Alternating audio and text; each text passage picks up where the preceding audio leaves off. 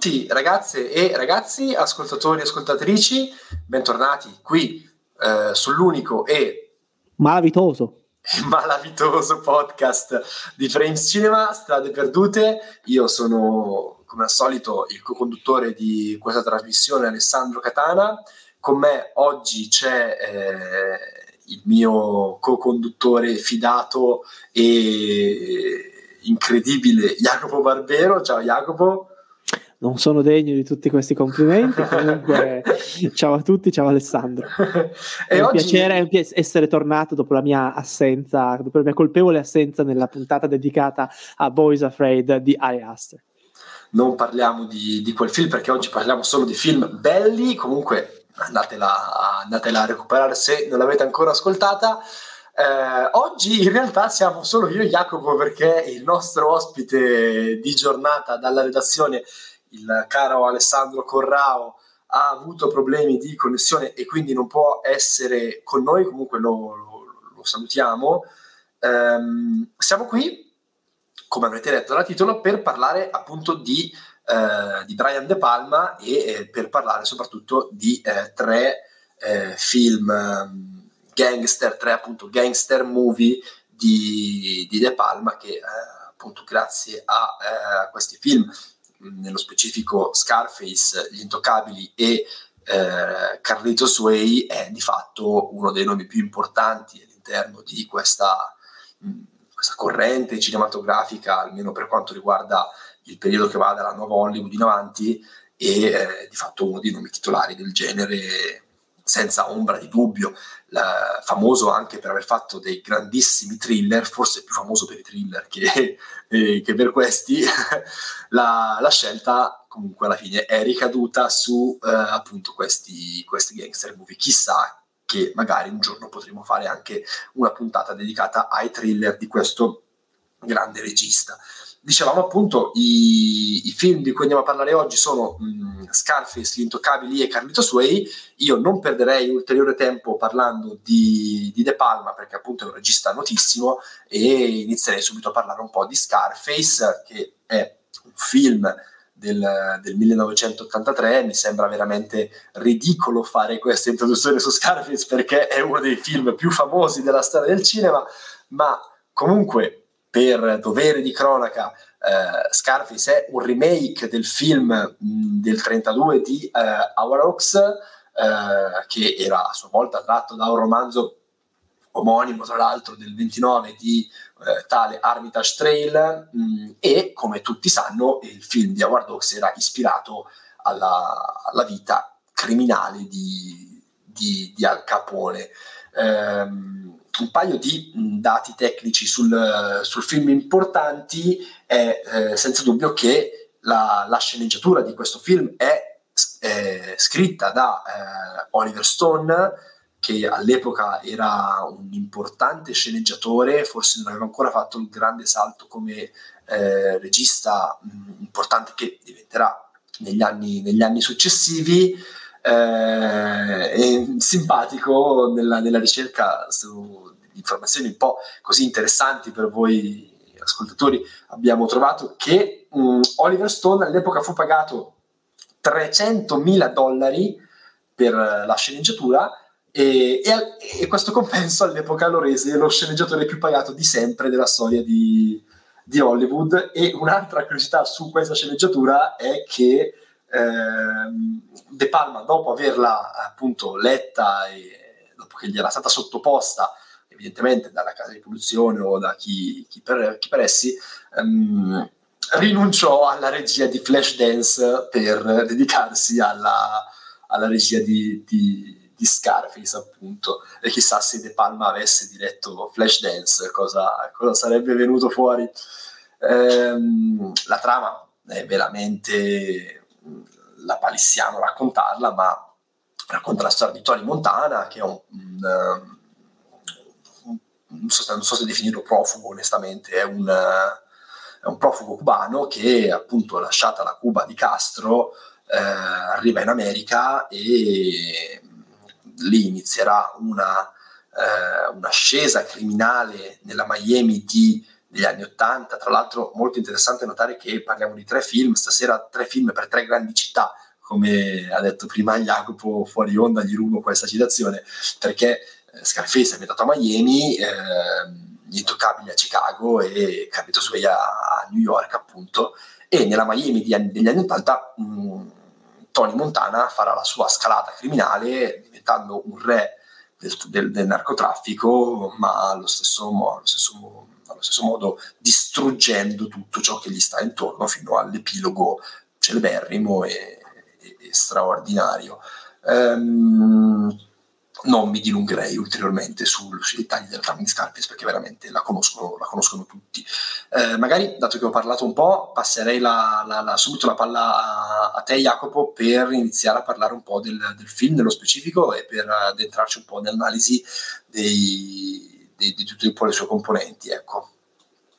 Assolutamente. Eh, allora, dunque, una prima cosa di cui, un primo aspetto, diciamo, di cui forse vale la pena parlare è un po' l'aspetto tecnico, ecco, di questo film. Film che, eh, innanzitutto, eh, diciamo che eh, Brian De Palma arrivava da eh, due film molto importanti nella sua carriera, che sono eh, Vestito per uccidere e Blowout. Vestito per uccidere che era stato un grande successo, Blowout un successo molto più modesto, ecco. Quindi sicuramente De Palma um, arrivava a Scarface, come dire, veramente è un film che è un po' una chiave di volta della carriera di De Palma, anche da un punto di vista, come dire, del, del successo, perché Scarface fu invece un film ad alto budget, forse il budget più alto che De Palma aveva avuto fino ad allora e soprattutto poi fu un successo importante, un successo che poi negli anni si sarebbe tradotto anche proprio, anzi Scarface fu quasi un instant cult, ecco, insomma, tant'è vero che poi è diventato uno dei film più eh, famosi, anche più rappresentativi per certi versi della, della storia del cinema, ecco. E, ehm, perché è un film così famoso? È un film um, così famoso anche e soprattutto uh, per via del suo aspetto visivo molto... All'epoca, molto... scusami, ho controllato mentre, mentre, parlavi, ha avuto un budget di 25 milioni di dollari, che comunque per il 1983 erano era molto, una cifra molto importante, esatto. E, e peraltro... Si vede nella messa in scena questa sì, assolutamente. di budget.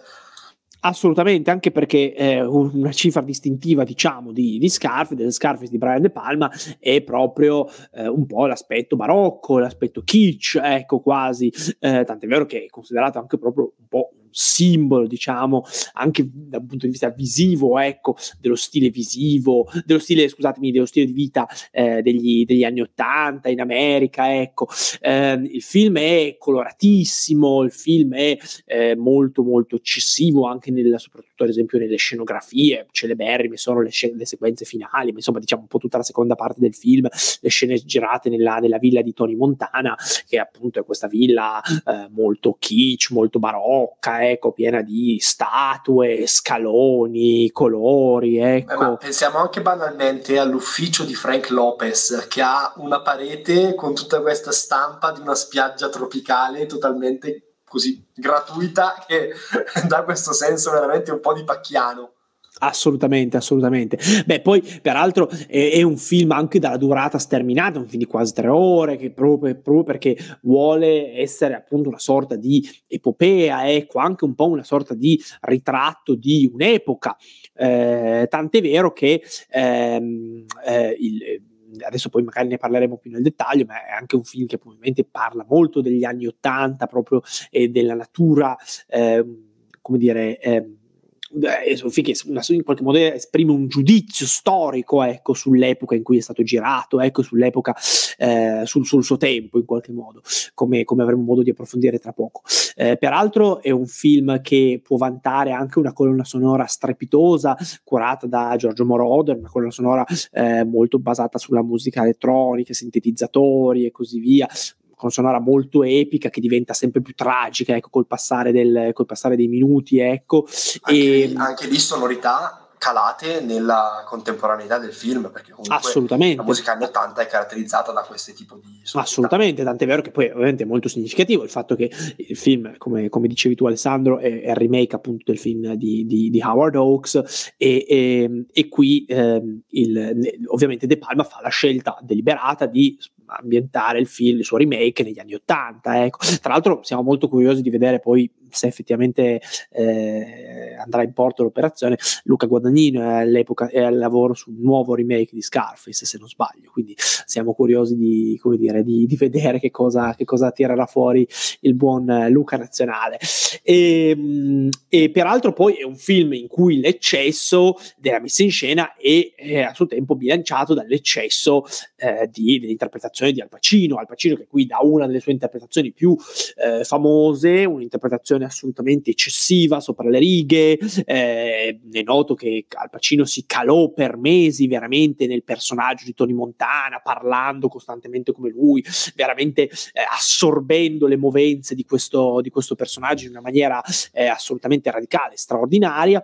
E, cioè, c'è una delle più grandi leggen- leggende della storia del cinema, vuole che eh, Al Pacino, che, che diciamo che la cocaina eh, assunta dal personaggio di Al Pacino nel film fosse cocaina vera e è molto divertente il fatto che eh, in realtà De Palma non abbia mai smentito questa, questa, possibilità, forse anche un po' giocandoci per fare un po' di, di, marketing, insomma, sappiamo, però sono quelle, si dice ogni tanto, perché rovinare una bella storia con la verità? Eh, anche Al Pacino ha dichiarato che per tanti anni ha avuto problemi al naso dopo aver girato Scarface, quindi anche perché Al Pacino magari la cocaina la, anche perché magari Al Pacino la cocaina l'ha usata anche in altre situazioni, vedere che su set di Scarface, quindi insomma. Questo non, non vogliamo ovviamente però Al no, non, ci, non, ci, incriminare ovviamente se vuoi venire ospite al podcast ti aspettiamo. Esatto esatto.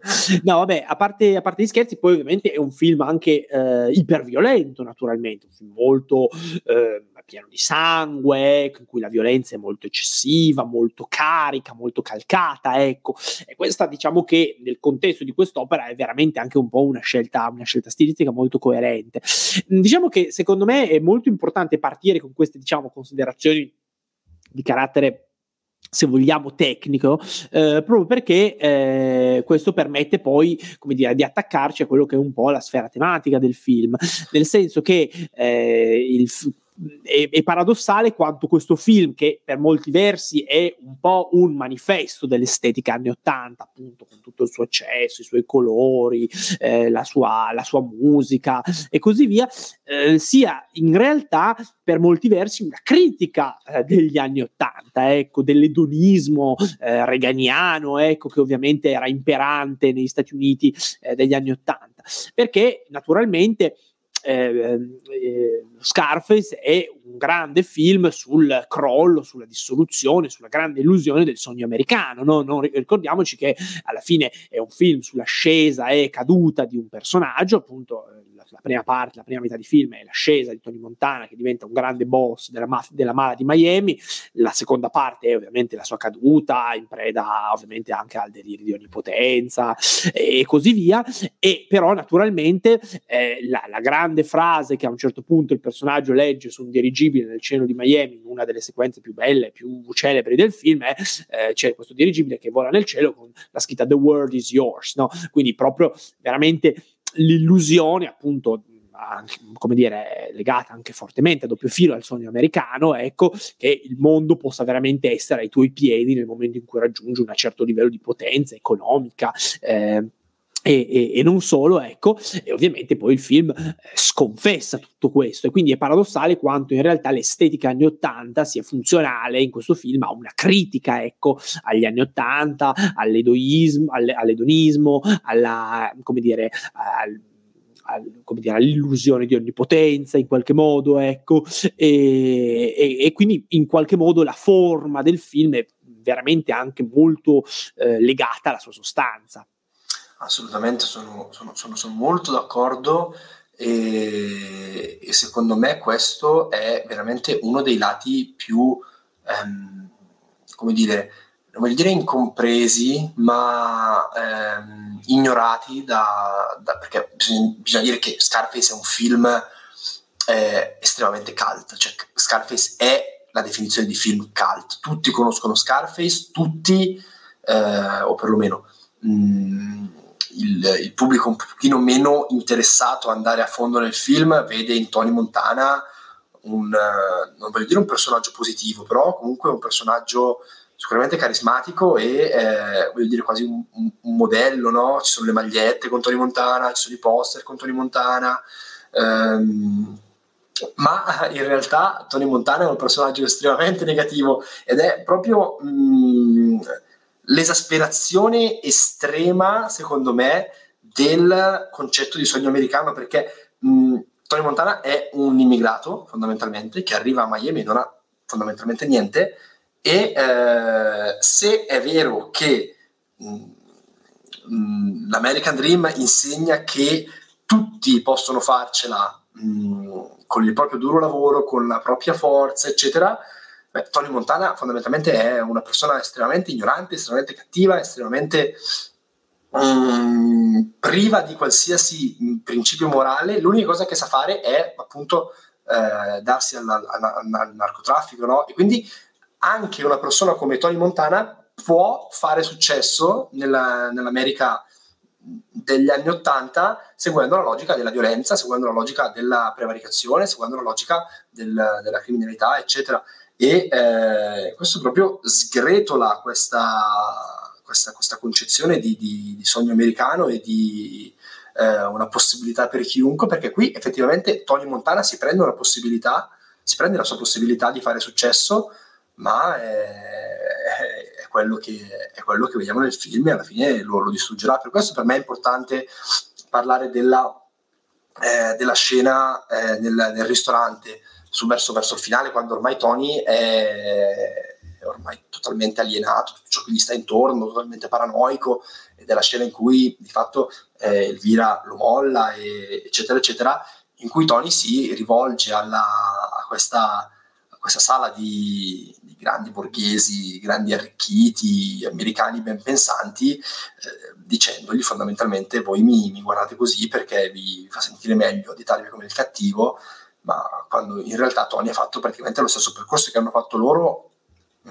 cento anni prima. Eh, quindi Tony è, è, veramente l'espressione mh, estremizzata del sentimento e della, della, dinamica sociale americana, demonizzata in una, in una carriera criminale, ma quello, quello è fondamentalmente.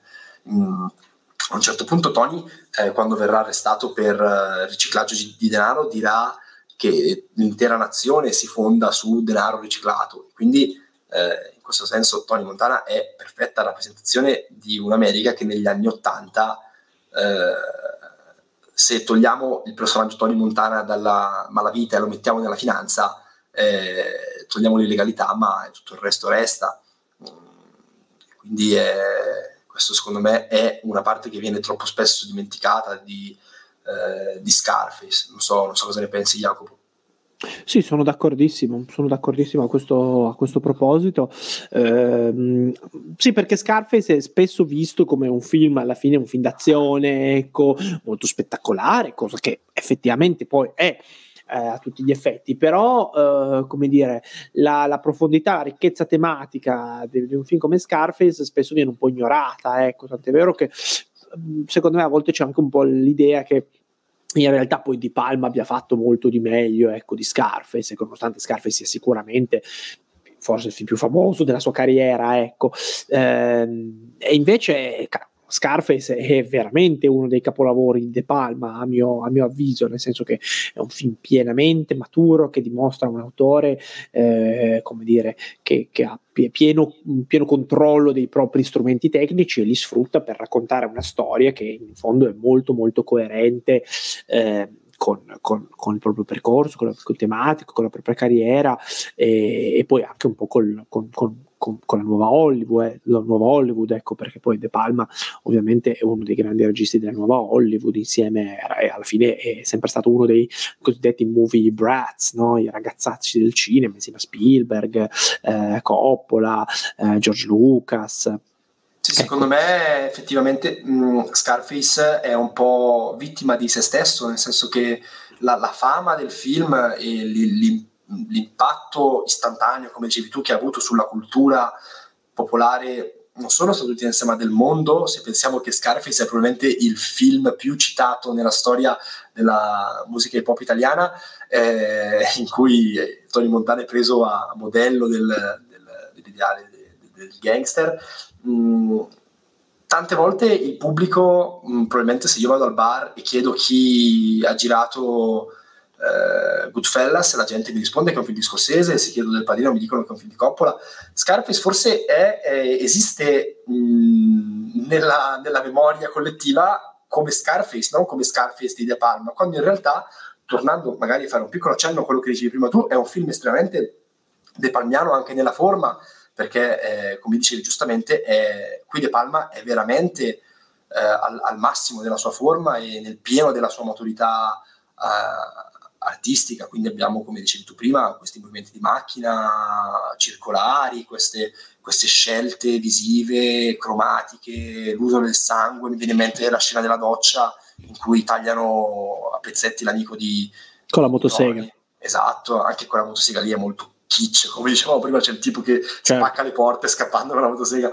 E, quindi è un film importante nella carriera di De Palma sia dal punto di vista tematico che dal punto di vista prettamente cinematografico e, e questo molto spesso viene, viene, viene, dimenticato purtroppo. Anche tutta la, la questione eh, della, della, famiglia di Tony e della famiglia acquisita di Tony, parlo ad esempio di Manolo, ci sono dei, dei rapporti che sono veramente, mh, che ricordano quasi la, la, la, la, tragedia greca, lo dico magari può sembrare un'eresia, ma no, no, assolutamente.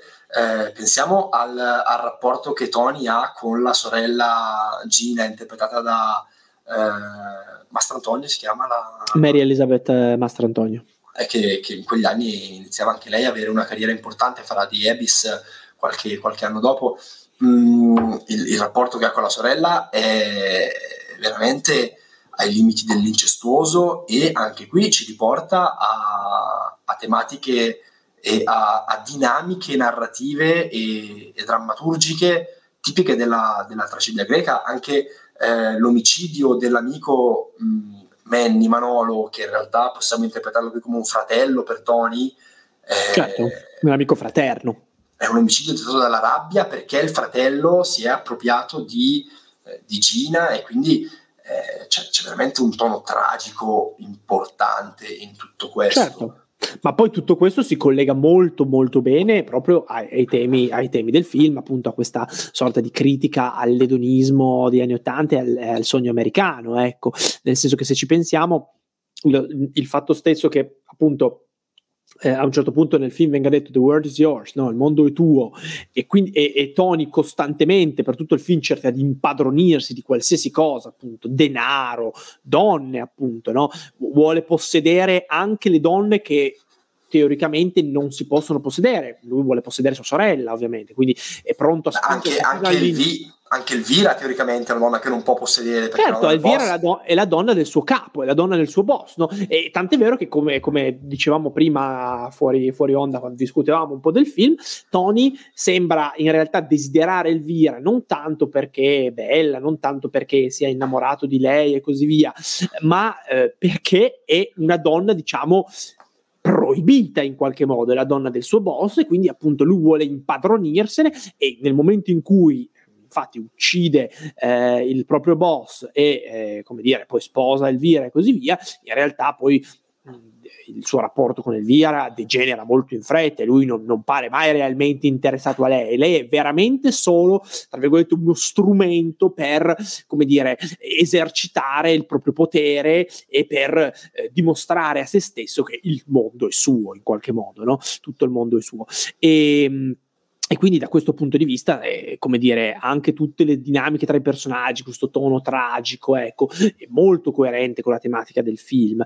E t- peraltro la scena finale, ecco, il massacro finale nel film, secondo me è molto molto significativo, nel senso che si sente, eh, cioè si vede... Eh, appunto do, dopo che il massacro è terminato appunto e Tony precipita appunto in questa piscina piena di sangue De Palma chiude il film con un movimento di macchina verso verso l'alto se non sbaglio e, ehm, e, e diciamo c'è questo, questo, set pressoché vuoto in qualche modo e, e, secondo me questo è molto molto significativo perché sembra quasi un palcoscenico in cui ormai la tragedia si è consumata. C'è anche il mappamondo con scritto The World is Yours da sopra la piscina dove lui cade Assolutamente. muore cioè, ai piedi di questa, di questa statua pro- scritto sì, The world is yours. Del proprio sogno, della propria illusione, del, del, appunto del, del, sogno americano, ecco, dell'illusione del sogno americano. Ecco. Davvero, quella, quella, quella, quel momento lì è proprio il cinema, cioè ti dice tutto con, il, con quel movimento di macchina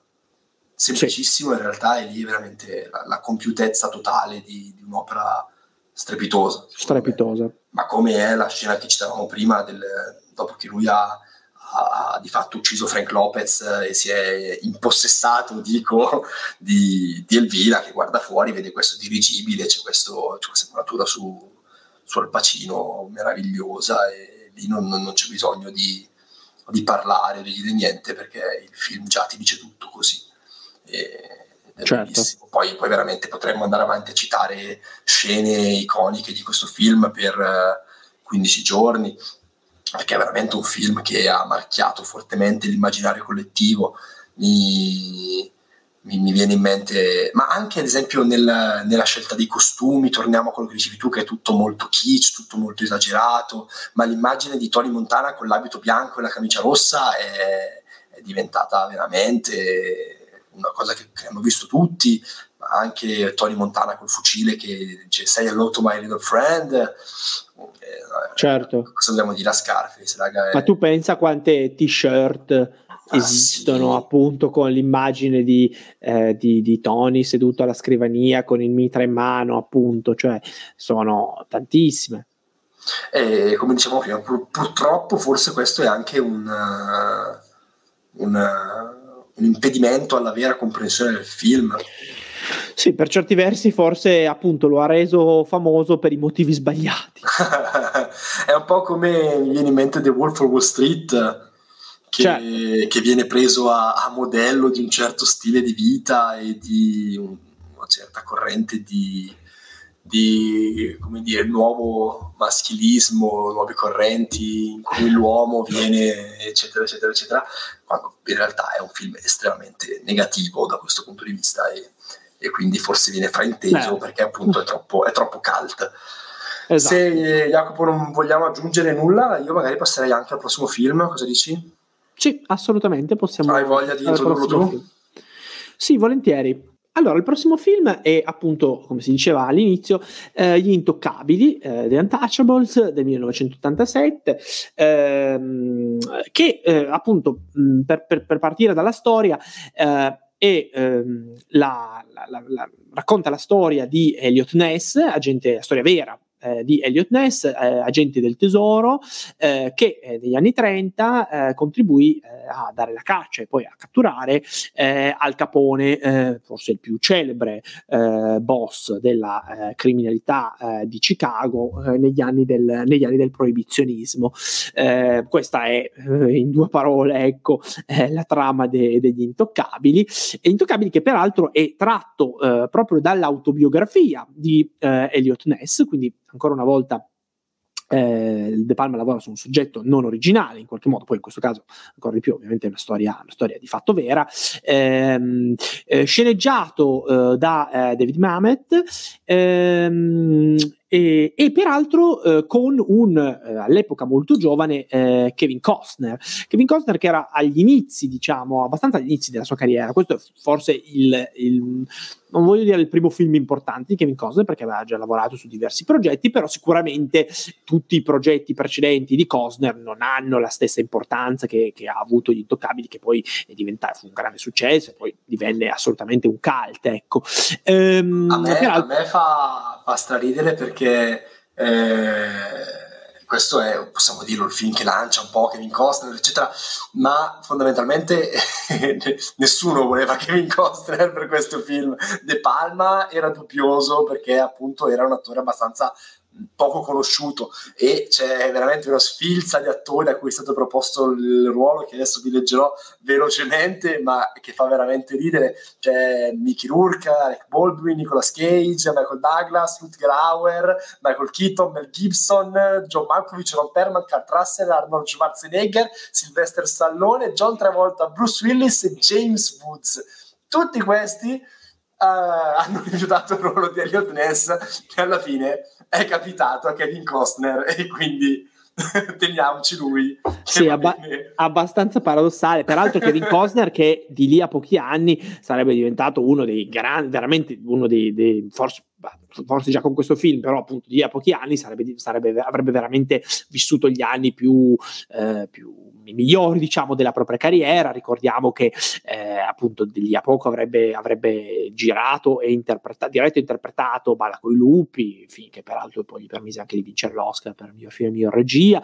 E poi di lì a poco avrebbe anche recitato nei primi anni 90 eh, in JFK un caso ancora aperto di Oliver Stone. Film che peraltro ha ehm, non voglio dire qualche somiglianza con gli intoccabili perché poi sono due film completamente diversi in realtà, però diciamo che il personaggio di Cosner ha sicuramente qualche somiglianza, nel senso che nel, in JFK eh, Costner interpreta eh, Jim Garrison, il procuratore appunto che eh, sappiamo avrebbe come dire cercato di eh, proporre una nuova tesi ecco, per quanto riguarda il delitto dell'uccisione di John Fitzgerald Kennedy, eh, una tesi diciamo contraria alla versione ufficiale della commissione Warren, eh, mentre appunto Elliot Ness è questo agente del tesoro, però i due personaggi ecco, sono veramente molto simili perché sono caratterizzati veramente da questa rettitudine morale estrema, da questo desiderio di eh, voler, come dire, ehm, eh, contribuire alla giustizia, ecco, a una giusta causa, ecco, insomma, da questo punto di vista sono veramente due personaggi che hanno molto molto in comune, ecco, la rettitudine morale eh, di, di, questi due personaggi è molto interessante. Sì, io sono, sono d'accordissimo, ma eh, in JFK questa cosa è molto più riuscita rispetto a quanto è in, uh, qui negli intoccabili. Io faccio coming out perché Intoccabili non è un film che amo particolarmente, nel senso che mh, mm, è sicuramente dei tre quello meno riuscito e siamo d'accordo anche con Jacopo, ma io veramente, mh, mm, collegandomi a quanto dici, lo trovo un film uh, un pochino, un pochino manicheo, forse un po' semplicistico nella sua nella sua costruzione sia tematica che narrativa, nel senso che parlando di questo personaggio Elliot Ness è, è, veramente mh, l'eroe americano senza macchia che deve combattere la criminalità cattivona e oltre a combattere la criminalità cattivona deve combattere anche contro la polizia corrotta perché lui è l'unico non corrotto e, e non, è incorruttibile, non ha mai un dubbio e secondo me questo è un po' semplicistico all'interno del, del, del, film, anche la questione de, della famiglia americana tradizionale, canonica, con la mogliettina che lo aspetta a casa, che gli manda il panino con il bigliettino, eccetera, eccetera, eccetera. Eh, ripeto, tutto questo aspetto c'è anche in JFK, ma in JFK ha una drammaticità, una mh, problematicizzazione differente, secondo me. Cioè, qui anche quando la famiglia degli Ness viene messa in pericolo da quello che Elliot Ness fa, la moglie non è che si preoccupa più di tanto, in JFK invece vediamo tutte le complicanze familiari che lui ha avuto per portare avanti questo suo peso, perché lì è veramente un peso, qui è, c'è, c'è solo gloria fondamentalmente non so. Sì, è un film molto celebrativo, è un film un po' manicheo, sono d'accordo ecco, su questo, nel senso che sono d'accordo sul fatto che sia un film eh, molto più, eh, molto diverso, ecco, da, da quel, rispetto anche agli altri, ecco. Eh, diciamo che secondo me De Palma si trovava, in, era arrivato a un punto, diciamo, della sua carriera, dopo alcuni successi importanti, appunto, primo tra tutti Scarface, che alla fine è un film di quattro, di, di, di, quattro anni prima, eh, è arrivato forse a un, a un, punto in, della propria carriera in cui voleva provare, eh, a mio avviso, a fare forse un film un po' più eh, anche vicino al gusto del grande pubblico, anche vicino magari al gusto delle, delle, dell'Academy, dei premi, ecco, eh, della stagione dei premi, ecco, lo sappiamo. D'altronde eh, è, è, innegabile, tant'è vero che JFK è stato, eh, scusami, eh, Gli Intoccabili è stato l'unico film. Lapsus freudiano. Lapsus freudiano. Eh, eh, Gli Intoccabili è stato l'unico film di De Palma. Adesso, forse non proprio l'unico, ma potrebbe anche essere l'unico ad avere controllo, controllo. nomination agli Oscar. Ma, ma, sono quasi sicuro che sia l'unico. Ecco. Forse Mission Impossible potrebbe aver avuto qualcosa di tecnico, ecco. però gli intoccabili invece ottenne, ottenne quattro nomination e vinse peraltro eh, l'Oscar eh, al miglior attore non protagonista eh, andato, a, andato a Sean Connery. Ehm, diciamo che De Palma forse anche, anche rispetto confermo nessuna candidatura per Mission Impossible neanche dal punto di vista tecnico Ecco, perfetto. Sì, sì, allora credo sia l'unico film della carriera di De Palma ad aver avuto delle nomination agli Oscar. E in effetti è un po' il film più, diciamo, award friendly, se vogliamo dirlo con un'espressione inglese, di De Palma. È un film più classico, è un film che ha una sceneggiatura eh, molto solida, è un film con dei personaggi ehm, scritti in una maniera eh, molto classica, ecco. Ehm, abbiamo un protagonista che è una sorta di eroe senza macchie, senza paura, che poi per carità ha qualche conflitto, ha dei dubbi, ha dei momenti di incertezza nel corso del film, però certamente è un film anche molto eh, agiografico, ecco, a mio avviso, nei confronti del personaggio di, di Kevin Costner, appunto Elliot Ness. E, ehm, nei, miei appunti, nei miei appunti mi sono scritto, cito testualmente, anche se è poco elegante, un po' un segone alla pulizia. eh, no, vabbè, però diciamo che secondo me il punto è un po' che De Palma, anche rispetto agli altri registi della nuova Hollywood, pensiamo a Spielberg, pensiamo a ehm, pensiamo, pensia- pensiamo a Friedkin, vabbè, Friedkin sì, esatto, pensiamo a Friedkin che vabbè, forse è un regista ancora di un'altra, forse un po' più vecchio, ecco, ma pensiamo ad esempio a, eh, a Coppola, Coppola forse più di tutti, ecco, erano tutti registi che Coppola era già stato ricoperto di Oscar, ecco, per i film del padrino e così via, eh, per Patto Generale d'acciaio, ecco, ma Spielberg comunque eh, aveva, aveva, già conquistato delle, delle nomination, eh, invece eh, Scor- eh, Scorsese credo anche fosse già stato candidato, sì sicuramente era già stato anche candidato agli Oscar, eh, invece ehm, Invece De Palma veramente non era ancora mai riuscito a, eh, come dire, a entrare appunto nelle grazie, ad esempio, degli Academy e così via. Quindi secondo me l'operazione dietro gli intoccabili è anche un po' questa, ecco, un film più classico, è un film più... Eh, per il grande pubblico, ecco, un film forse meno personale, ecco, anzi sicuramente meno personale rispetto agli altri di cui stiamo parlando, però ecco, quello, come dire, io in realtà poi difendo il film, nel senso che secondo me eh, Gli Intoccabili, pur eh, essendo un film più classico, sicuramente, secondo me, essendo il minore tra, eh, tra rispetto essendo un film minore rispetto a Scarface e eh, Carlitos Way, ecco, nonostante ciò, secondo me Gli Intoccabili è un film comunque notevole, ecco, un film che comunque secondo me ha come aspetto molto positivo il modo in cui riesce a integrare, ad esempio, eh, generi molto diversi tra loro, nel senso che il film ovviamente è principalmente un gangster movie, un poliziesco, ecco, però poi in realtà ha alcune istanze western, ad esempio tutta la sequenza in cui ehm, i, gli agenti appunto guidati da Elliot Ness eh, fanno questa sorta di imboscata in qualche modo eh, a, un carico, a un carico di alcolici di Al Capone eh, presso questo ponte ecco e si fanno aiutare da dei ranger in qualche modo che eh, vanno alla carica eh, I cavalli e così via ecco.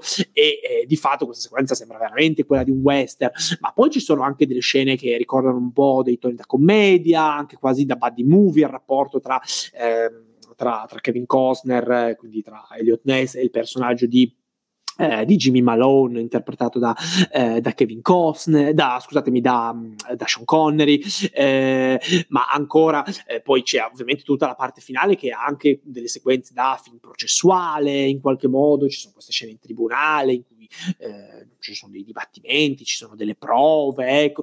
Insomma, poi ovviamente ci sono le sequenze d'azione, tutto l'inseguimento finale sui tetti del tribunale, sembra veramente un film d'azione, ecco. Quindi secondo me De Palma gioca veramente un po' con i generi e crea un film che, ne parlavamo anche prima Ali, dicevi, è un film che sembra anche un po' artefatto, ad esempio anche per certi versi nelle scenografie, nell'uso dei movimenti di macchina, sono d'accordo, ecco. Però secondo me De Palma gioca, vuole proprio anche un po' giocare con questo. Eh, e gioca un po' veramente con la macchina cinema e, e per certi versi rivela anche la, eh, la finzionalità ecco, di, alcune, di, alcune, di, alcune, di alcune sequenze, eh, ma eh, secondo me è un po' voluto, ecco, nel senso che poi De Palma vuole proprio giocare un po' con tutti questi elementi e con, e con la, la, la natura del cinema. Diciamo che il, il pastiche di cose un po' tutte insieme così è anche un po' tipico di De Palma, cioè abbiamo parlato in qualche episodio fa di, del fantasma del palcoscenico e sono film ovviamente agli, agli antipodi, però questa idea di mettere insieme un po' diverse cose dalla diversa natura è, fa parte del cinema di De Palma e siamo abbastanza d'accordo, diciamo che la, la verosimiglianza e non è veramente forse il centro del suo cinema. Mm, pensiamo, a, pensiamo, al finale di Scarface in cui Tony Montana si prende 15 pallottole e va avanti a urlare a fare le sue cose tutt'altro, ma pensiamo, ma pensiamo anche, alla, alla, anche qui, anche in questo film, eh, Malone viene riempito di proiettili, ecco, nella scena in cui, nella scena della sua morte e così via, e in realtà appunto poi per motivi drammaturgici ha ancora la forza di, eh, come dire, fare una rivelazione importante al personaggio di Kevin Costner. Sta vivo ancora un quarto d'ora dopo che gli hanno sì, sparato. sì, ma, ma però, però, come dici tu, è proprio, proprio questo, cioè il cinema di De Palma non è mai stato un cinema del realismo realismo o della verosimiglianza, ma pensiamo a tanti film degli anni Ottanta di De Palma, pensiamo a Omicidio a Luci Rosso. Omicidio a Luci Rosso è un film in cui decapitano di tutti i colori, è un film super inverosimile, pieno di aspetti assolutamente kitsch e così via, però è proprio anche un po' questo il punto del cinema di De Palma, questo voler giocare con i generi, questo voler giocare con il cinema, ecco, con però... il linguaggio del cinema e con le convenzioni del cinema. Quindi da questo punto di vista, secondo me è un film che ha, ha un suo perché, ecco. Oltre ad essere un film comunque molto ben raccontato, sì, io intrattiene alla grande, ecco. Voglio dire che è tutto vero quello che diciamo sul cinema di La Palma, ma secondo me in un film come questo che ha comunque una ricostruzione storica a livello di costumi, a livello di atmosfere, eccetera, molto importante. Mm, forse veramente questa percezione di artefatto di cui stiamo parlando a me ha un po' dato fastidio, ma anche alle musiche penso che sono le musiche di Morricone, quindi eh, devo stare Altro attento. compositore italiano, tra l'altro. Esatto. Interessante perché in Scarface avevamo Giorgio Moroder, qui abbiamo Morricone, in, in, in realtà in, in, in, in Carlitos Way avremo Patrick Doyle, quindi un compositore... Eh, credo americano, eh, però, eh, però, è interessante perché De Palma ha lavorato poi per molti altri film con un altro compositore italiano che è Pino Donaggio, quindi il rapporto tra... Eh, tra De Palma e i compositori italiani è stato sempre molto forte. Tra l'altro, faccio subito una rata corrige dicendo che Patrick Doyle è scozzese e non americano. non se ne era accorto nessuno in realtà. Scozzese, scozzese come Sean Connery.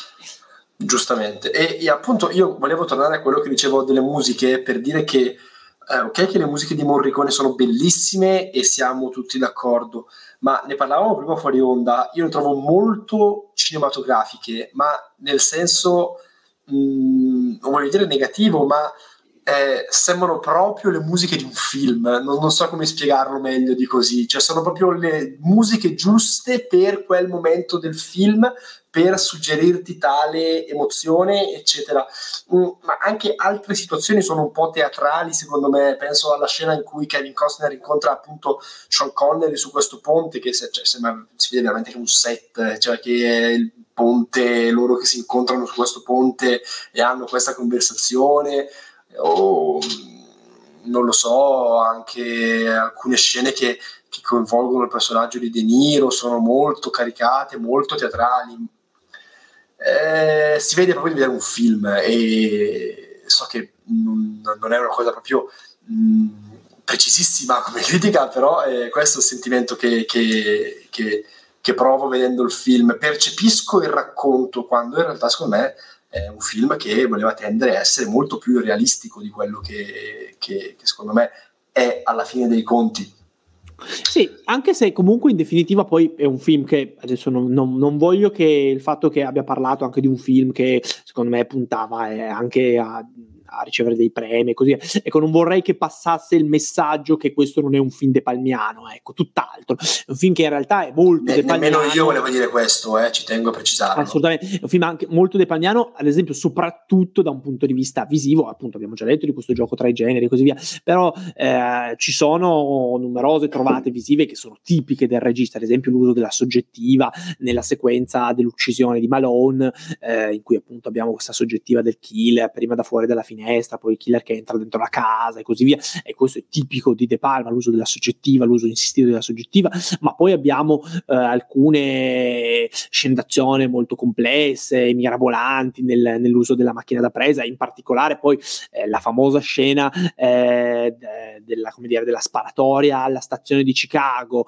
eh, con la carrozzina che ovviamente è una citazione alla correziata Potionchi di, eh, di, di Sergei Eisenstein. Ehm, ecco in quella scena abbiamo la, la tipica diciamo costruzione depalmiana della tensione in cui diciamo la tensione viene accresciuta tramite una dilatazione temporale nel senso che abbiamo tutto questo uso molto complesso dei ralenti in cui De Palma gioca costruisce mille dettagli e alla fine come dire dilata estremamente la temporalità diciamo di una certa, di una certa sequenza allo scopo, allo scopo di accrescere enormemente la tensione in maniera molto simile a quanto fa poi ad esempio in Carrie penso alla sequenza in cui eh, i, i, ragazzi fanno lo scherzo a Carrie e le rovesciano addosso la secchiata di sangue ma pensiamo a Blowout al finale, alla, alla parte finale di Blowout pensiamo a Vestito per uccidere la sequenza ad esempio dell'omicidio nella, eh, nell'ascensore tra l'altro eh, omicidio nell'ascensore che torna anche in questo film, il film di De Palma, bisogna fare sempre molta attenzione quando si entra negli ascensori, ecco. eh, e alle stazioni poi, anche. E nelle stazioni, tra l'altro, anche. Succede, e, succede anche in Scarface, comunque quello che dicevi prima, stanno nei film parliamo oggi. Succede in omicidio a luci rosse, succede in omicidio in diretta, ecco, veramente un, qualcosa che è molto molto comune nel cinema di De Palma, è veramente un suo tratto, un suo tratto tipico, quindi in realtà, anche se forse da un punto di vista tematico è un film meno depalmiano rispetto agli altri, da un punto di vista visivo, ecco, è un film che in realtà ha molto del, del, del, del miglior De Palma, secondo me. Sì, mh, è vero, infatti io ci, eh, torno a dire che non voglio che eh, passi il messaggio che a me non, non, piace questo film, semplicemente penso che sia un film mh, abbastanza normale per De Palma, certo se un, un, un regista esordiente o con l'artivo due film mi girasse gli intoccabili, probabilmente urleremmo al miracolo. Da un regista invece come De Palma eh, lo trovo un film eh, che ha forse poca densità tematica, voglio metterla in questa maniera qua. E Jacopo anche prima diceva che è un film molto godibile. Io onestamente trovo che nella parte centrale sia un po' um, si impantani un po' nel suo racconto, però comunque ci sono delle ottime prove attoriali. Kevin Costner è bravo, Sean Connery per quanto per me sia molto poco credibile come poliziotto americano, è, è bravo, De Niro è bravo, anche se qua non bravissimo, insomma eh, De Niro comunque ha un, paio di scene, ha un paio di scene calte la scena in cui gli fanno la barba all'inizio con tra l'altro appunto questa bellissima ripresa dall'alto e così via. Eh, ma anche la scena in cui fracassa a colpi di mazza da baseball la testa di, di uno dei suoi, dei suoi scagnozzi ecco. Anche so, lì sono... movimento circolare sangue solite cose. Sì sì assolutamente assolutamente. Gli stili di De Palma ci sono tutti riprese dall'alto. Eh, insomma veramente è un film poi in realtà molto molto, molto depalmiano da un punto di vista visivo, come, come dicevamo.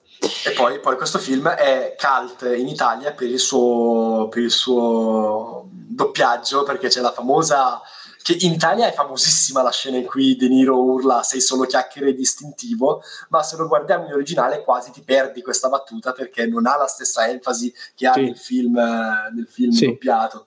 Assolutamente. E... Bisogna dire che De Niro qui è veramente il, um, colui che ha le battute calte del film, perché penso anche a quando all'inizio dice eh, dove sono cresciuto io si ottiene di più con una parola gentile e una pistola che solo con una parola gentile, che è una frase che cita sempre mio padre e quindi vuol dire che... Eh, cult, perché se la, se, la, se la, conosce lui vuol dire che è abbastanza conosciuta. Beh, poi anche la frase finale di Elliot Ness quando appunto i giornalisti gli chiedono che cosa ne pensa del fatto che si sta pensando di abolire il proibizionismo e lui dice beh, quando verrà abolito mi farò un drink, no? Ecco, quindi questa è appunto abbastanza iconica perché dopo aver, dopo aver, combattuto Al Capone i suoi traffici illegali di alcolici per tutto il film, ecco dice, ma sì, quando aboliranno il proibizione devi fare un drink anch'io, ecco.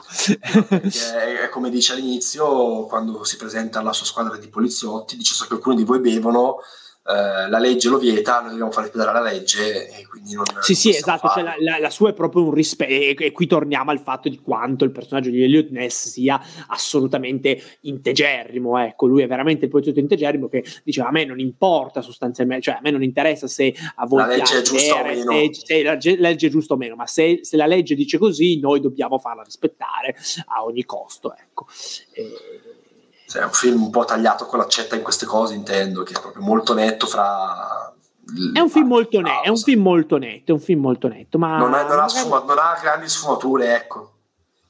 Come invece ha grandi sfumature il film di cui andiamo a parlare adesso, che è mh, mm, il film del 1994, Carlito Sway, no, forse è scritto male, era del 93.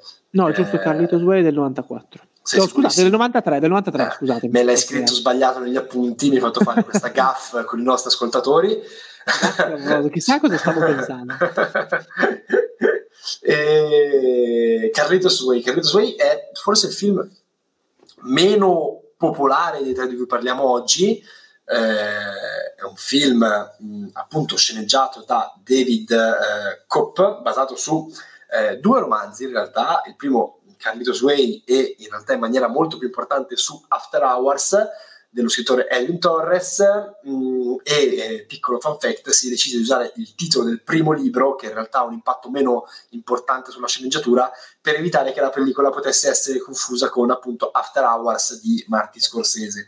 E un'altra chicca che forse non tutti sanno è che nel 2005 fu girato un prequel che andò direttamente in un video intitolato Carlito Sway scalata al potere, nel quale non tornò praticamente nessuno se non Luis Guzman, il, l'interprete di, di Pachanga, l'infame Pachanga, eh, che però interpreta in realtà poi un altro ruolo, quindi è un po' un, diciamo, non è un'operazione così memorabile forse. In film, in due parole, parla appunto di Carlito Brigante che doveva farsi eh, 30 anni di, di carcere per un, uh, per un, cavillo legale invece eh, trovato dal suo avvocato um, Kleinfeld, ovvero Penn, riesce a uscire dopo 5. Una volta uscito però, invece di tornare alla sua vita criminale, decide di mh, mm, cambiare vita, eh, uscire dal giro e mettere andare, la testa a posto, mettere la testa a posto, rigare dritto e andare a fare l'autonoleggiatore alle Bahamas, tipo una cosa del genere, solo che per farlo avrà bisogno di, di un tot di soldi e quindi dovrà un po' eh, venire a patti con la sua redenzione fino poi al, all'epilogo famosissimo che in realtà apre il film. E voglio subito dire che secondo me eh, questa è una delle cose veramente più belle del film, secondo me, che tu conosci già la fine all'inizio ma il film è veramente così costruito bene, come poi andiamo adesso a, a, a sviscerare un pochino nella sua trattazione tematica, nella sua costruzione dell'arco del personaggio, eh, che veramente ogni volta che finisci di vedere Carlitos Way dici dai questa volta ce la fa, dai questa volta arriva il treno e ce la fa a scappare e puntualmente ogni volta non ce la fa, ma ci, ci, crediamo tutte le volte che guardiamo questo film, almeno per me sì, è, è sì, così. Sì. Eh. Confermo, anche per me. E peraltro, appunto, io mh, ho visto per la prima volta Carlitos Way in sala al cinema al Torino Film Festival alcuni anni fa. Torino Film Festival dedicò una magnifica retrospettiva al cinema di Brian De Palma, vennero proiettati tutti i suoi film, infatti anche Scarface l'ho visto per la prima volta in sala sul grande schermo, ecco, esperienza meravigliosa. Baciato dagli dei tu praticamente. Esatto, e, e, devo dire che avendo visto per la prima volta Carlitos Way al cinema in sala, ecco, veramente visto, vissuto la visione, la visione, la, vissuto le, sì, la, la, visione in maniera veramente eh, viscerale, ecco, devo dire, e, e nonostante tu sappia fin dall'inizio che ehm, il protagonista non ce la farà, che alla fine morirà, ecco, eh, tu per tutto De Palma pone appunto spoiler al finale nella prima scena di fatto, ma poi in realtà conta sul fatto che lo spettatore un po' spera che quella cosa poi non si avveri e poi quasi che se lo dimentichi in realtà durante il film, perché per me era stato proprio stato così, cioè quasi alla fine quando arriva al treno e così via non stavo più pensando al fatto, del, al fatto che avevamo già visto il finale all'inizio. Quindi il finale veramente ti sorprende quando eh, eh, Carlito si becca quella pallottola eh, nella pancia e poi appunto eh, muore ecco. E, ehm, e, quindi De Palma gioca proprio con questo aspetto. Ehm, e, e, devo dire che anche per me ogni volta che rivedo il film è, è veramente costantemente la, la, sensazione di voler sperare che lui ce la faccia pur sapendo che, eh, che non ce la farà. In questo senso Carlito Zoe è veramente uno dei film definitivi eh, sul, sul tema della chiamiamola così, della persecuzione del passato in qualche modo, di questo passato da cui è, è impossibile, a cui è impossibile sfuggire in qualche modo. Perché Carlito è veramente un personaggio che, appunto, come accennavi raccontando la trama, per tutto il film cerca una redenzione reale in qualche modo, no? vive veramente un percorso di redenzione e, e, quindi, e, e quindi veramente per tutto il film ha veramente costantemente la speranza di potercela fare, di potercela fare a lasciarsi alle spalle questo suo passato criminale che lo tormenta da tanto tempo e però poi appunto alla fine a 5 minuti dalla fine eh, non, non, ce la fa ecco. E, e questo, è, questo, è, pazzesco devo dire. È pazzesco proprio da un punto di vista emotivo secondo me per lo spettatore. Cioè Carlito, Carlito Way è veramente un film emotivamente devastante perché ehm, paradossalmente Carlito affronta un percorso che è l'opposto, ad esempio, di quello affrontato da Tony eh, Montana eh, in Scarface. No? Se ci pensiamo, i tre protagonisti questi, dei, dei, tre film di cui parliamo questa sera in realtà sono molto sono paragonabili. Eh, ma al contempo sono ovviamente opposti, nel senso che abbiamo da un lato Tony Montana in Scarface, che è, è, è, un, è un, un, un immigrato cubano che arriva in America, come dire, mosso dalle migliori intenzioni, tra molte virgolette, migliori intenzioni criminali, ma comunque insomma migliori intenzioni insomma, di coronare i propri sogni di successo, anche di ottenere una sorta di riscatto sociale in qualche modo e poi alla fine però una volta che diventa ricco e potente eh, viene travolto da questo eh, delirio di onnipotenza, no? precipita in questo delirio di onnipotenza. Poi dall'altra abbiamo Elliot Ness che invece è eh, un ufficiale integerrimo veramente che come dire è se stesso dall'inizio alla fine, eh, come dire che alla fine è incorruttibile, no? In quante volte volte negli intoccabili provano a corromperlo e così via. Lui dice: No, noi siamo in, appunto intoccabili, noi non ci facciamo corrompere per nessun motivo. E quindi lui, Elliot, è integerrimo all'inizio del film e resta integerrimo eh, per tutto il film fino alla fine. E invece, poi dall'altra abbiamo Carlito, che invece è, è veramente all'inizio del film è, è ovviamente un criminale, è una pecorella smarrita in qualche modo, che nel corso del film gradualmente ritrova la propria strada e, e, trova appunto una redenzione anche grazie a Gail, la, la, la, donna di cui è innamorato, appunto, la donna per cui è pronto a mettere la testa a posto, cui spe- con cui spera di poter eh, raggiungere il paradiso. No? C'è questo tema ricorrente del paradiso, ecco, poi forse Alessandro eh, ha altre cose da dire a questo proposito, però c'è questo tema ricorrente del desiderio di voler raggiungere il paradiso, c'è un luogo, diciamo, in qualche modo di eh, di, di, di, libertà dalle preoccupazioni, di libertà dal proprio passato, no? E però eh, poi in definitiva eh, Carlito eh, viene, viene, viene, rimane fregato, diciamo, dal proprio passato criminale, ecco, viene, viene, perseguitato dal proprio passato, viene perseguitato dai propri errori passati e, e alla fine eh, c'è questo finale veramente, che è veramente commovente, perché è incredibile che anche lì una delle cose più belle di Carlito Way è il monologo finale di Carlito, no? tra l'altro ecco perché Carlito Way è un film con, con voce narrante, ecco, fuori campo, no? e, e in...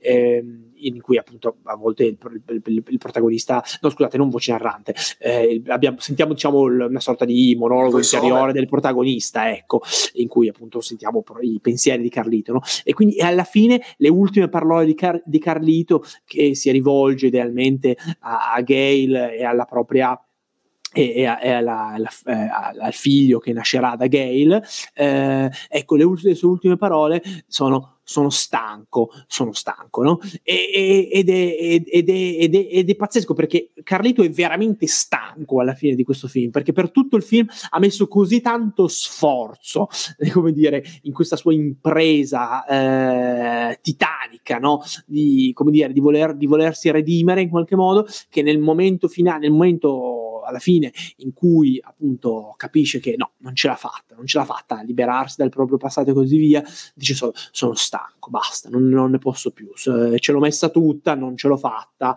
e basta, adesso voglio solo morire, andarmene in pace, no?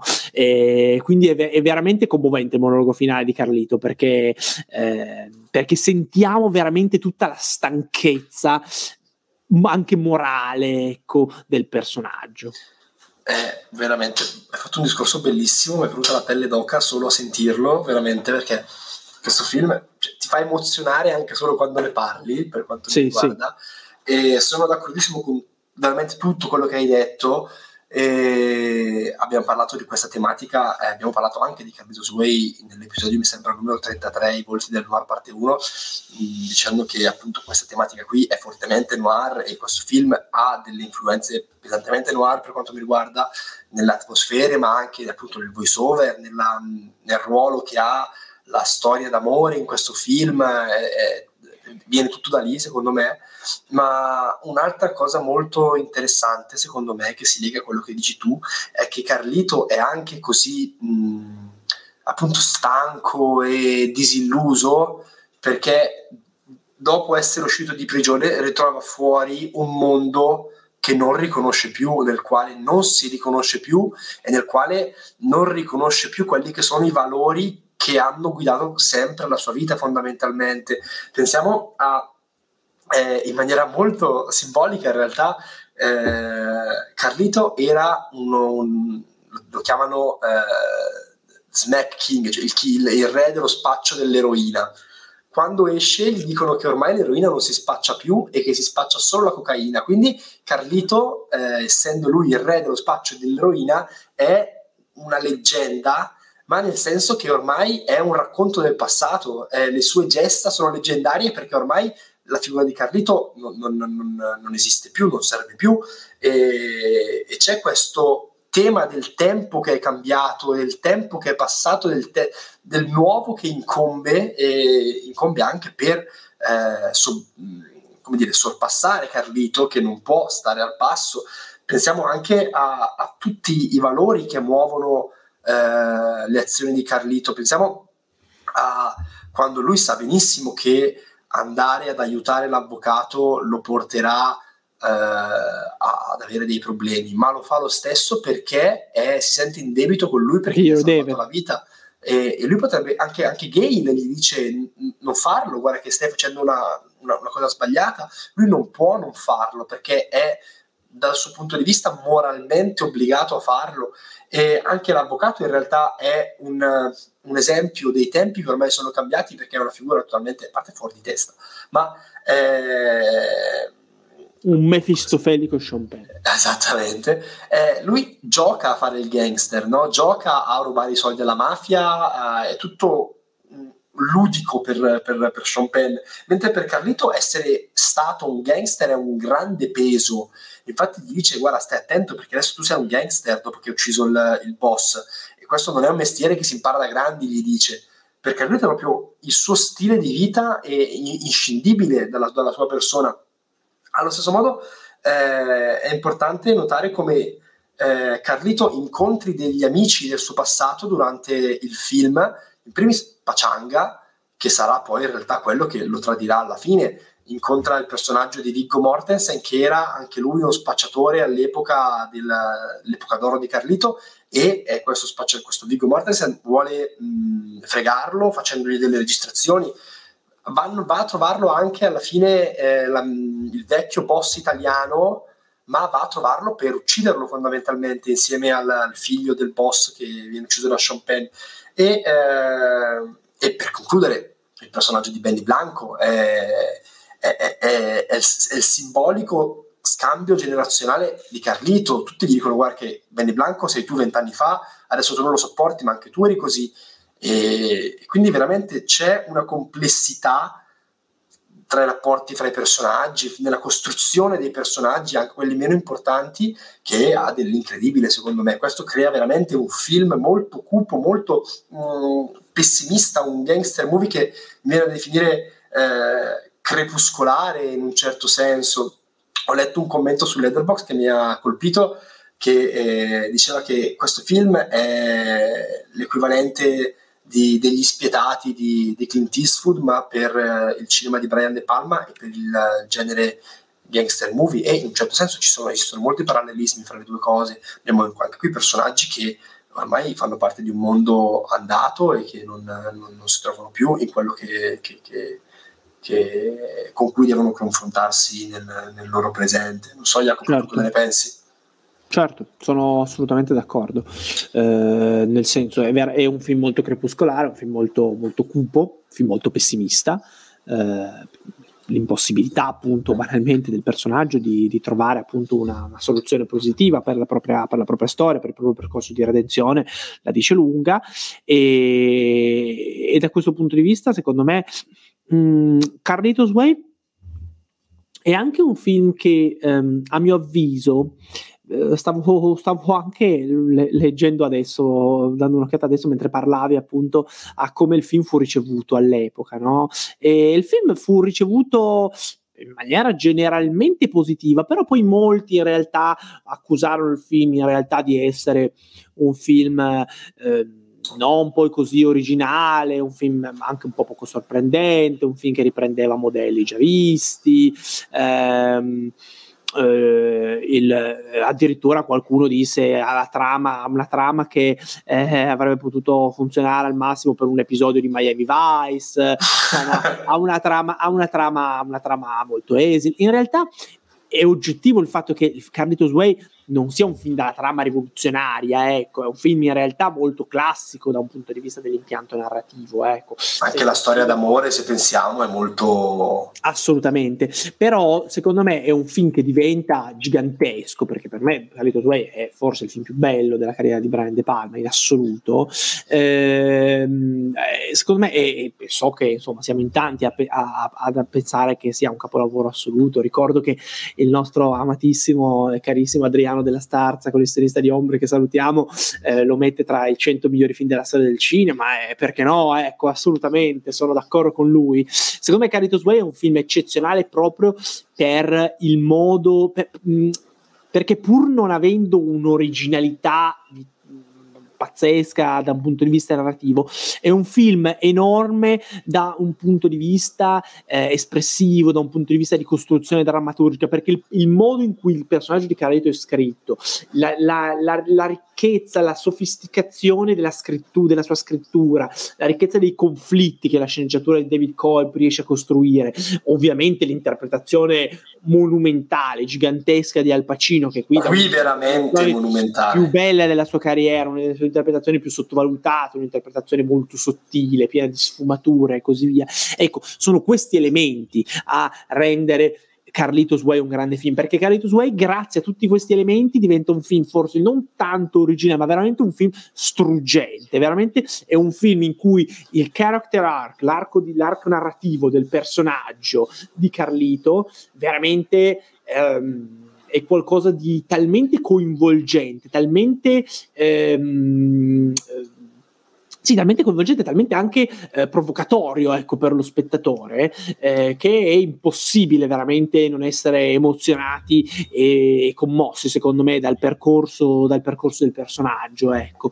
E veramente è un film che, in cui non è tanto la storia a contare, ma il modo in cui la storia è raccontata e il modo in cui eh, De Palma mette in scena poi il tutto, perché poi è un film anche qui molto De Palmiano, le sequenze memorabili non si contano, pensiamo, penso ad esempio, vabbè, particolare alla tutta la parte finale, ecco, con questo, questa fuga precipitosa di Carlito verso la stazione centrale di Chicago, eh, scusate, verso la stazione centrale di New York, ehm, eh, la fuga in metropolitana che può ricordare un pochino il braccio violento della legge, tra l'altro scena che fu girata in maniera eh, complicatissima perché appunto eh, De Palma utilizzò appunto, eh, affiancò due treni della metropolitana, riprendeva il personaggio di Carlito che scappava su un treno eh, da, da, dal punto di vista dell'altro treno, quindi la macchina da presa era su un terreno diverso, quindi fu dire, una, una, una, lavorazione molto complicata, ecco, eh, ma poi pensiamo a tutta la sequenza finale nella stazione, anche lì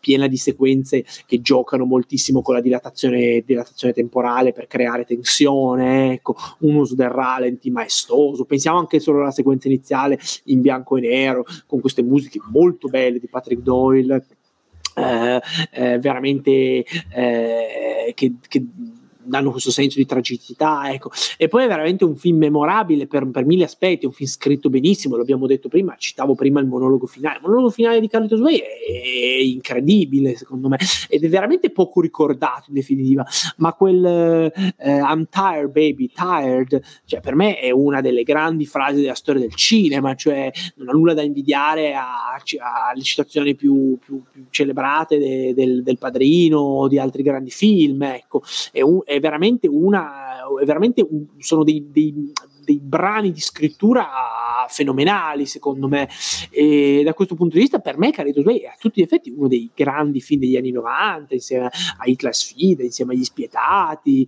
ehm, insomma è veramente un grande film sono, sono d'accordo. Hitler Sfida con cui condivide anche alcuni passaggi tematici, oltre dal bacino, sì, certo. nel senso che eh, anche lì eh, Robert De Niro viene alla fine, fa la fine che fa, lui poteva tranquillamente andarsene tranquillo, ma a causa della sua, della sua morale, della sua, del suo codice etico, non rimane alla fine, rimane, fa la fine che fa, e qui anche uguale al Pacino che poteva tranquillamente non andare eh, con eh, l'avvocato e poi cavarsela.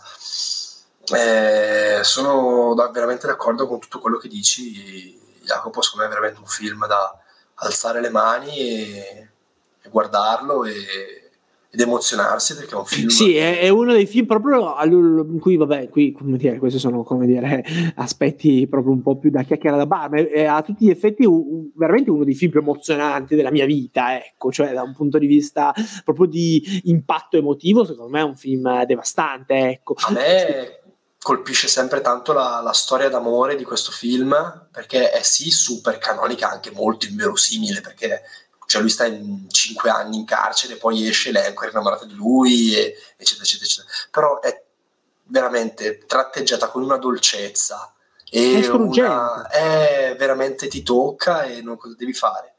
Certo. Tra l'altro, è questo film dimenticatissimo, ad esempio, anche lì appunto agli Oscar, nelle stagioni dei premi all'epoca, eh, ottenne due nomination ai Golden Globe eh, per Sean Penn e Penelope Ann Miller come attori non protagonisti e pressoché nient'altro, ecco. Eh, Pacino non ottenne nessuna nomination da nessuna parte. Ecco. Secondo me qui Pacino fa veramente top 3, top 5, dai, stiamo larghi, ma una delle sue migliori interpretazioni di sempre. Sì, sono d'accordo ed è paradossale appunto che Pacino non sia era... stato candidato all'Oscar per un film come questo, per un film come It, invece abbia vinto, sia stato candidato e abbia vinto l'Oscar per un film obiettivamente minore come, eh, come Profumo di donna, Scent of a Woman. Ma insomma, questo è ben nota. Le, le vicende con gli Oscar di Al Pacino sono, come dire, non dobbiamo, eh, non dobbiamo ripercorrere qui questa sera. Tra l'altro penso che se dobbiamo fare il giochino della classifica abbiamo la stessa classifica Beh, cioè, sì. Intoccabili, direi. Scarface, Carlito? Sì, direi di sì.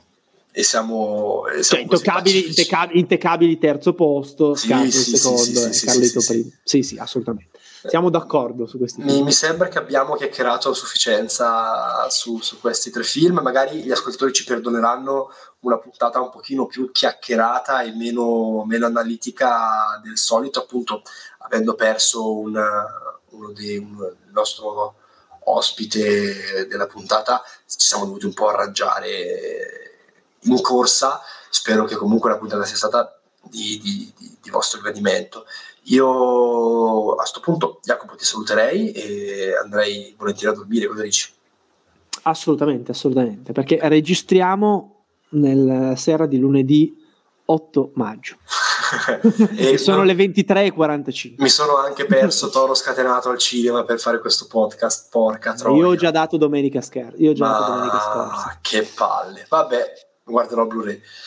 Ciò detto, mh, mm, ringrazio tutti voi che ci avete ascoltato e se questa puntata vi è piaciuta fatecelo sapere che magari faremo un altro episodio sul nostro Brian, magari parlando dei thriller che chi lo sa che non venga fuori un bel dittico anche qui. Assolutamente. Ciao a tutti, buonanotte.